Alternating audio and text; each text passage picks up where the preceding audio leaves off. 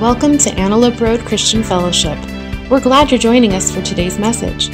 For service times or to join a disciple group, please visit myarcf.com. Hey, bless the Lord. I'm excited to see faces. I mean, I'm more excited to see your face than you see my face, I'm sure. Bless the Lord. Hey, listen, um, I, I think the Lord gave me a word for us today, and that, that means I'm sort of off the hook for what you take away.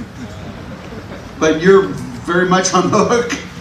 So, um, Pastor Greg started a, a, series a long time ago, probably in the spring, uh, a couple Januaries ago. Uh, we're, we're in the uh, we're going we're walking through the Gospel of John, and uh, uh, we started uh, most recently the chapter 7 so that's where we're going to camp a little bit today. Um, but then we started chapter 7 and then we had a huge break talking about hopelessness which was important for our fellowship. So um, you know I, I just want to pray for us before I, I go into the word. Is that fair? Heavenly father we thank you that your word is true we thank you that your word is alive and active, and that your word is designed to cut us, to cut into us, and to divide the, our, our, the bone from the marrow, as it speaks. It, it's designed to tell us the truth. So we're thankful that your word is designed to be surgical, and your, your love for us is demonstrated not by our comfort but by how you build our character and how you grow us into your people. Today, I ask that you would let your oil, the oil of your Holy Spirit, to come upon us and heal our ears to hear and our eyes to see your word more clearly. We thank you. We thank you for your anointing right now. In Jesus' name. Amen. Okay, so I'm going to move this just because it's distracting me. And I have my ADHD is Apologies, should have done this before. Okay. Hey, so um, with with your permission, uh, like today's section is actually uh, John chapter seven, starting at verse thirty-one through thirty-six, and the the title of this series is Jesus, or excuse me, the crowd divided Jesus undivided. They're not divided, something like that. That go close? Right. Um, this, the title for day, today is Jesus crashes the party that he's hosting. Jesus crashes the party that he's hosting. So that's what we're going to talk about today. But if, if, with your permission, I'd like to back up a little bit because some of us weren't here throughout and I want to make sure that I can speak louder than the sirens. I'm a teacher, I can do it. I have power. So I'd like to back up a little bit. So let's begin with this. 5,781 years ago, in Jewish tradition, God created Adam. 3,300 years ago, the Redeemer God liberated the people of Israel from slavery out of Egypt. As I recall, it was the spring.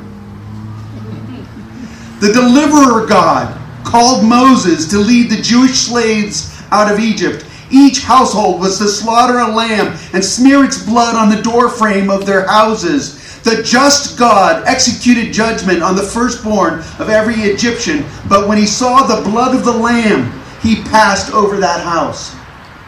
Covenant God directed Moses to build a tabernacle for God's presence to dwell.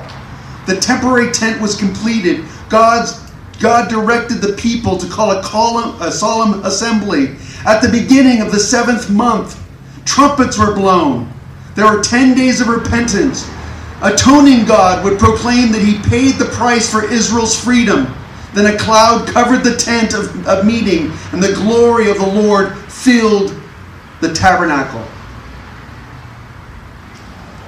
For 1,300 years, at the time of Jesus, the Jews had practiced and rehearsed that story.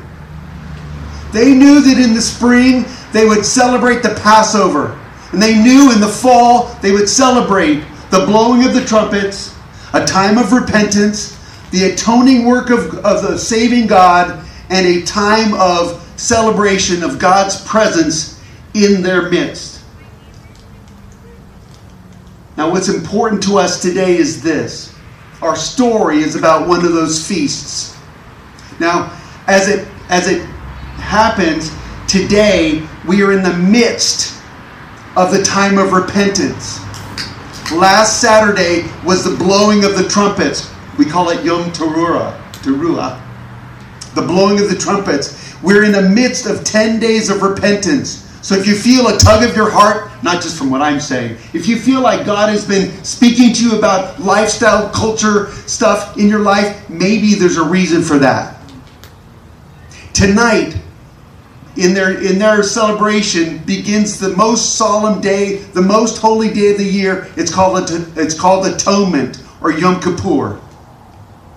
It is a time where people who have repented have their year set for the Lord. And those who do not repent, judgment can come upon them. Pretty serious.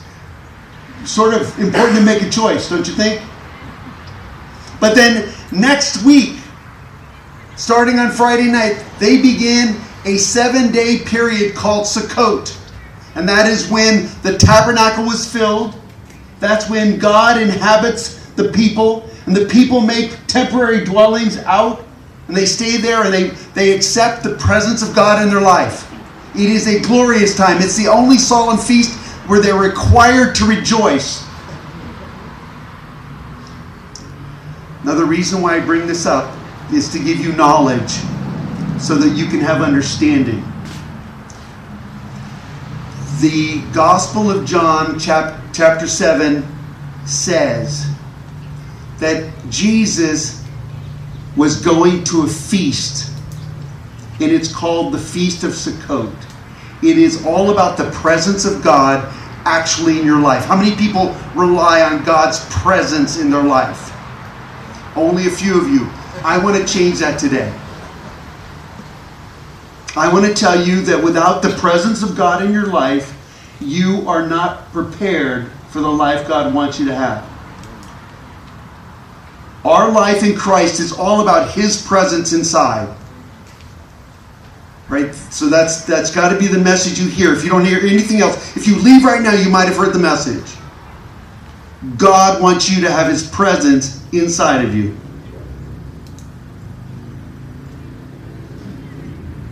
So I'm going to do a, a small recap of, of John chapter 7. Jewish leaders were watching in verse 10. In verse 12 and 13, crowds were whispering and they were fearful. Some thought he was a good man, some thought he was a, a, a fraud or deceiver. In verse 15, or in uh, 14, Jesus teaches in the temple court. It says that he came midway of the, of the feast day. So it's a seven day feast, and in the middle he showed up. And, and that's a question I want to ask is why would Jesus come halfway in the midst of a feast? We have to ask that question why? We'll answer it later, maybe. In verse 15, the audience were amazed at him and they said, How can he be so learned to teach? He doesn't have the education. And Jesus said some, some cutting things. He said, I was, it's not my teaching, I've been sent to you. Jesus was speaking to this people that says, I've been, commi- there's a commission. I have been, com- there's a commission for me to go out and speak the word to you. It's not just my message. That, but he said, But you guys are trying to kill me. So the crowd, their response is, You're demon possessed. Who would want to kill you?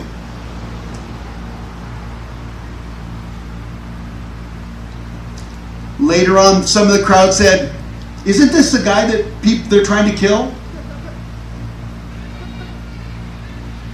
And, and other people said, Well, if they're trying to kill him and the Jewish leaders are letting him teach, maybe they think he's the Messiah. This whole scenario reminded me of a melodrama. There's a hero, there's a villain, there's booing, there's hissing, there's chasing and missing and chasing and missing and chasing and missing. There's confusion. There's whispering, shouting, accusation, name calling, acceptance, confusion, fear, amazement. We don't have any of that today. So let's just talk a little bit about what Jesus is doing.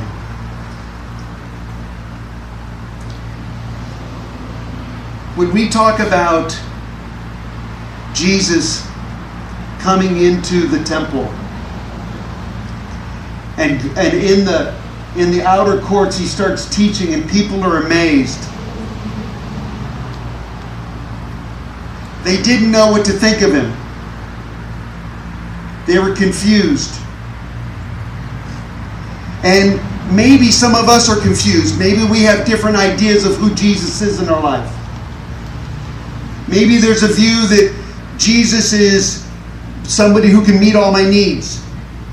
Maybe Jesus is that guy that gets me out of hell free card. Maybe that's who Jesus is. The people of Israel didn't have a place to put Jesus in a box. And, and it struck me like, why is that? Why is this guy to some a prophet and to some he's a scoundrel? Why didn't all the people just see him for who he was? See, we have years of perspective and a faith in us that says, oh no, Jesus is the guy. Why, did, why were they so confused? So, I have a question for us. Why did Jesus come midway of the festival? Why were the Pharisees and Jewish leaders so opposed to him? Why were there whis- why were there whispering and afraid of the Jewish leaders? See, one of the things it said early on is that the people were afraid of the Jewish leaders. Is anybody here afraid of Pastor Greg? Good man. Anybody afraid of what I think about your faith? And I want to tell you that if there's fear from leadership, you know what that is. See, we we have been trained that if there's fear inside of a religious organization, we call that a cult. Jesus, when he came into Jerusalem, when he came into Israel, when he was incarnated, he came into a religious system that had become a cult. Because the Jewish leaders controlled and dictated what people would believe. They were afraid to say Jesus was a prophet. They were afraid to say maybe he's telling the truth. They were afraid any, I, I don't want to raise hands, but if you've ever been in a cult or been around a cult or been uh, associated with people that have been in a cult, fear is the number one uh, feature. I'm afraid because I can't move. Jesus, the reason why he was so ticked off of the Pharisees wasn't because they had a bad reason for being around, but they had turned their faith into a cult. Let me explain why. Jesus speaks in Matthew 23 16 and 17. He says, He's speaking in, in chapter 23. It's, there, it's, a, it's uh, seven woes against the Pharisees. It's not a good chapter for the Pharisees. But in 16 and 17, it says, Blind guides, what sorrow await, awaits you? For for you say that it means nothing to swear by God's temple, but it is binding to swear by the gold in the temple. Blind fools, which is more important, the gold or the temple that makes the gold sacred? Cult. Now, the Pharisees didn't start that way. The Pharisees had a point when they challenged Jesus and, and we have this point. So I, I want to tell you that sometimes we start our walk with God and our understanding with God with good reason, but it can slide into something that isn't healthy for us. Can I encourage you to, sh- to open to Deuteronomy 13? This is a this is one you know one of the things that the, the Pharisees knew and we should know In Deuteronomy 13, in the beginning, it says, If a prophet or one who foretells by dreams appears among you and announces to you a sign or wonder, and if a sign or wonder spoken of, of takes place, the prophet says, Let us follow other gods, gods you have not known, and let us worship them. You must not listen to the words of the prophet or dreamer. Excuse me, he just said, If the prophet speaks and it happens, if the dreamer tells a dream and it happens, if somebody does a miracle and it happens, uh,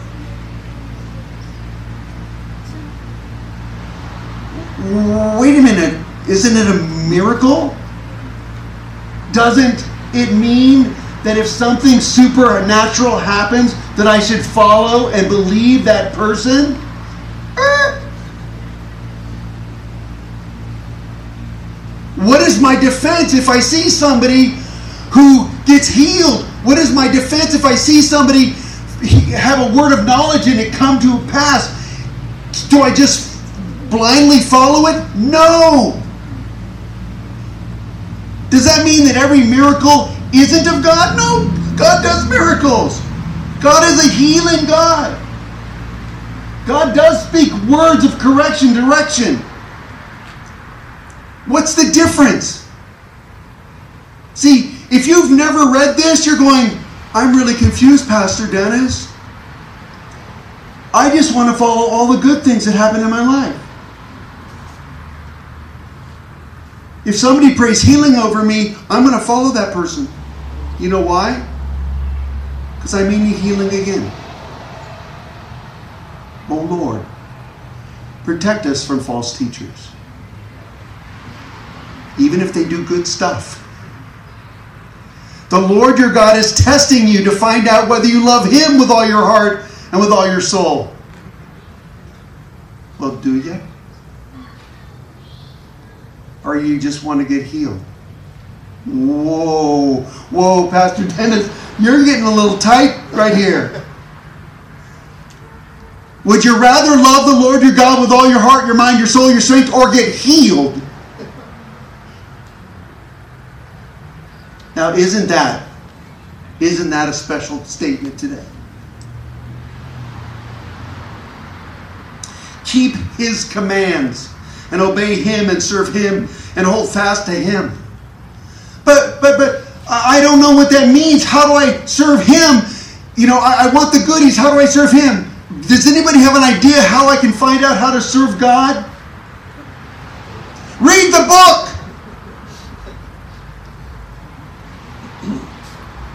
Read the book. Let His Word dwell in your heart. The reason why we get astray is because we don't know what His Word says. Everything we think, everything that happens to us should be measured by the Word of God. But, Pastor, it looks so good. Yeah. False prophets look really good. The prophet or dreamer must be put to death for inciting rebellion against the Lord your God who brought you out of Egypt and redeemed you from the land of slavery. But he's tying back to the roots.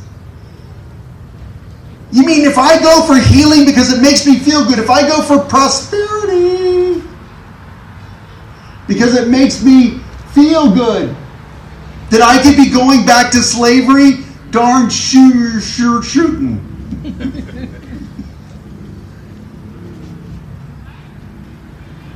you must, excuse me, let me do this. The prophet or dreamer tried to turn you away from the Lord your God. Do you realize there's people trying to turn you away from loving the Lord your God? How rude! You, you, you must purge the evil from you. Who's responsible? Pastor Greg. Pastor Greg, he's the sheep, or he's the shepherd. He's the one that beats away the, the, the wolf. Is that true? Oh, yeah. But who's supposed to purge stuff from inside you? Not me. I got enough mess inside. You have to purge the crud inside of you. The desires that say, I'd rather have pleasure than let God work in my soul. Jesus himself warned in Matthew 24. He said, Then if anyone says to you, Behold, here is the Christ, he, there he is, do not believe him, for false Christs and false prophets will arise and will show great signs and wonders so as to mislead, if possible, even the elect. And I, I just I just put my highest card on the table.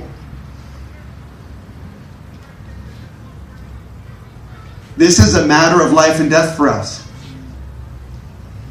See, the Pharisees, here's the crazy part, ready? I just said something that some of you are, still might be shaking. I submit to you that the, at the time of Jesus Christ, the Jewish faith was a cult. I've never thought of that before yesterday. But if it's a cult, what do you think the Pharisees are going to do when the truth comes? Do you think they're going to want the truth if they're living in a cult? they're defending their position. They're defending their position because they don't want the truth to break up the cult. Their power, their control. Wow. Yeah, they were watchdogs, all right.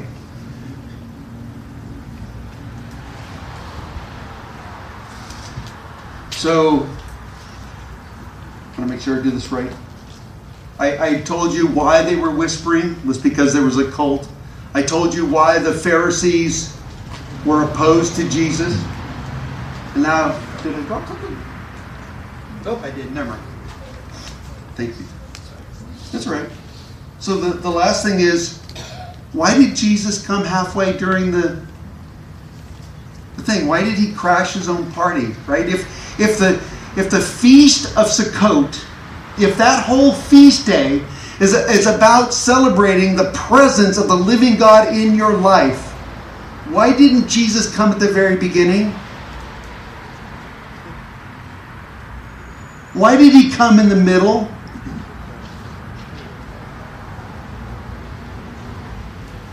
Let's see what I said. I want to encourage you to turn to Matthew 21, verse 33. I think Jesus didn't accidentally miss the beginning of a festival that he'd been through every year of his life.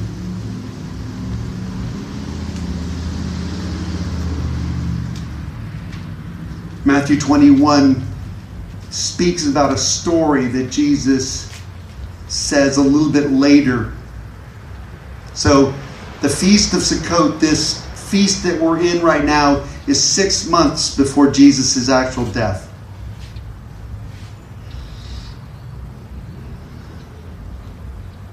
And he says this.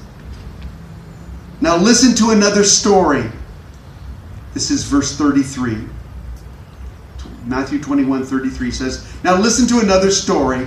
A certain landowner planted a vineyard built a wall around it, dug a pit for pressing out the grape juice, and built a, a lookout tower. Then he leased the vineyard to, to tenant farmers and moved to another country. At that time, the grape harvest, he sent his servants to collect his share of the crop. But the farmers grabbed his, his servants, beat one, stoned one, and stoned and, uh, killed one, and stoned another. But so the landowner sent a larger group of his servants to collect for him, but the results were the same. Finally, the owner sent his son, thinking, Surely they will respect my son. But when the tenant farmer saw his son coming, they said one to another, Here comes the heir to the, this estate. Come on, let's kill him and get the estate for ourselves. So they grabbed him, dragged him out of the vineyard, and they murdered him. When the owner of the vineyard returns, Jesus asked, What do you think he's going to do to those farmers? The religious leaders replied, He will put the wicked men to a horrible death and lease, lease the vineyard to others who will give him his share of the crop after each harvest. Jesus asked them, Didn't you ever read the scriptures? Didn't you ever read the scriptures? The stone that the builder rejected has now become the cornerstone. This is the Lord's doing, and it is wonderful to see. I tell you, the kingdom of God will be taken away from you and given to a nation that will produce the proper fruit. Anyone who stumbles over that stone will be broken to pieces, and it will crush anyone it falls on. Then the leading priests and the Pharisees heard this parable. They realized he was telling the story about against them. They were the wicked farmers. They wanted to arrest him, but they were afraid of the crowds who considered Jesus a prophet.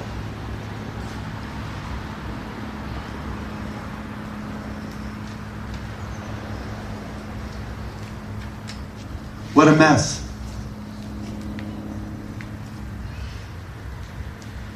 Jesus goes into Jerusalem, goes into Israel, he finds that his church, the church that was planted, the church that was established in 1300 years, turned to dust. It was run by corrupt politicians. It was run by evil people. It was run by people who built a cult. and we can blame them. I can blame them. I can blame them for deceiving them, and there's a judgment on them for deceiving God's people. But there's also a responsibility for each one of us, each one of God's people, to know the truth. Each one of us will be held accountable for what we know. Can you know? Can you know the truth? Do you know the difference between the truth and a lie? This is a time for us to repent. Father, I don't know enough. I don't know enough about you. See, part of the thing that I want to leave us with, I, I want to look and say, well, let me see, I might have one more page. No. Oh, maybe. No, I don't. I wish there was one more page I could tell you. Is there a miracle that I can be sure is from God? Is there a miracle that won't lead me into deception? Right? Are all miracles evil? Should I should I be skeptical between before anything that happens? And can I tell you, there's only one miracle that actually makes a difference, and that is the miracle of the same Spirit that raised Christ from the dead dwelling in you.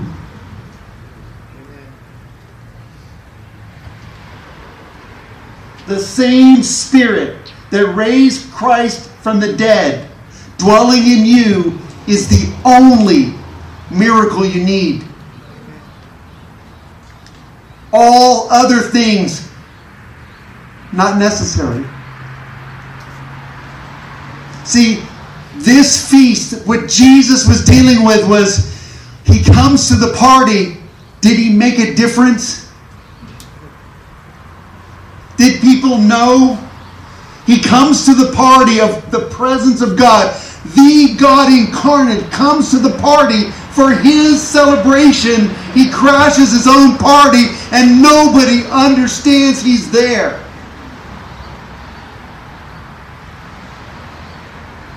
I just want to challenge us today that are, are we hungering for the presence of God in our life? Or does it matter? This is a time for repentance. Father, challenge me, cut deeply into my heart. I, I confess to you, I said this the last time I was here. The, the scripture says, Love the Lord your God with all your heart, your mind, your soul, your strength. And I, I confess to you, I don't even know what that means. I don't know the depth of all.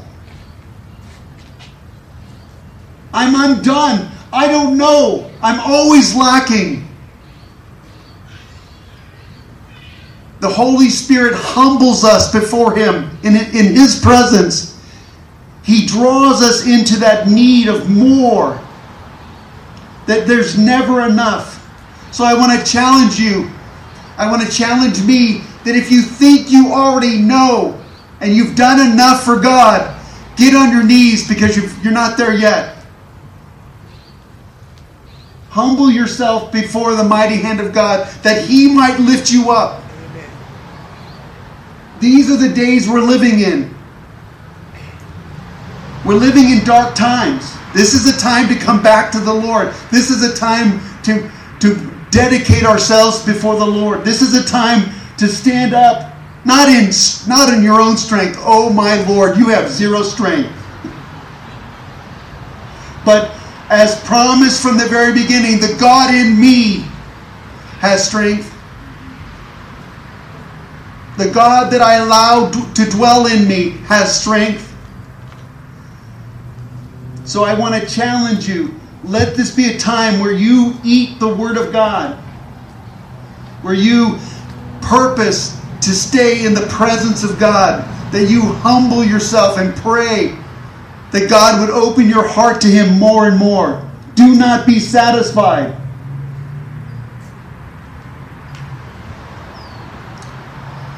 The blowing of the trumpet, the shofar, was a time of waking up. I love you enough not to blow it.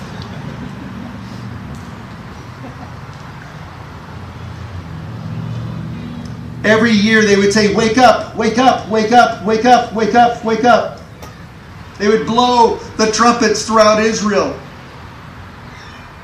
And I want to encourage you this is a time to wake up.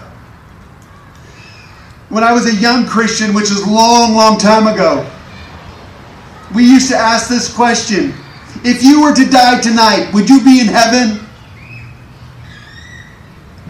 Well, wow. Tonight starts the Day of Atonement. It's, I mean, I know that that's not really real, is it? What, what, what if it was? Wouldn't that be fun? Would, would there be a, a, a press on me to say, Lord, I want to make sure I'm right with you? I don't want to miss out. I, I don't want to miss your word for me today. So I want to encourage you that you know, the Day of Atonement is a day, it's a high solemn day where we recognize that our redemption only comes by the hand of a loving God. Right? There, I hope you understand there's nothing I'm saying here out of meanness or bitterness or anger. I, I love you guys. I, I, just I just want to speak the truth to you. Amen. Let's pray. Gracious Father.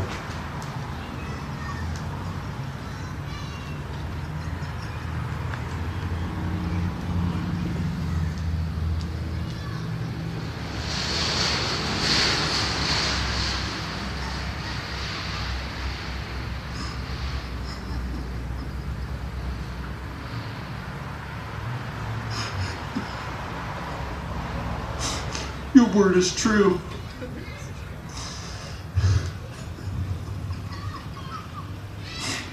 Break, break our heart for what's breaking yours. Help us to be men and women who uh, hunger for you. I ask, Father, that you would speak to the ears of your people, that you would give us visions and dreams and motivations, that in this time of mess, that we wouldn't be distracted or, or moved away from your presence. I ask, Father, that you would allow each one of us to be drawn close into your, into your bosom, into your lap. I thank you for each one here. I, I pray, Father, that you would protect us against the schemes of the enemy. I pray, Father, that you would speak your words of love and value, acceptance, that you would draw us close to you. Today, we choose to give you glory and honor because you're worthy of it. We give you praise and we ask your blessing in Jesus' name. Amen.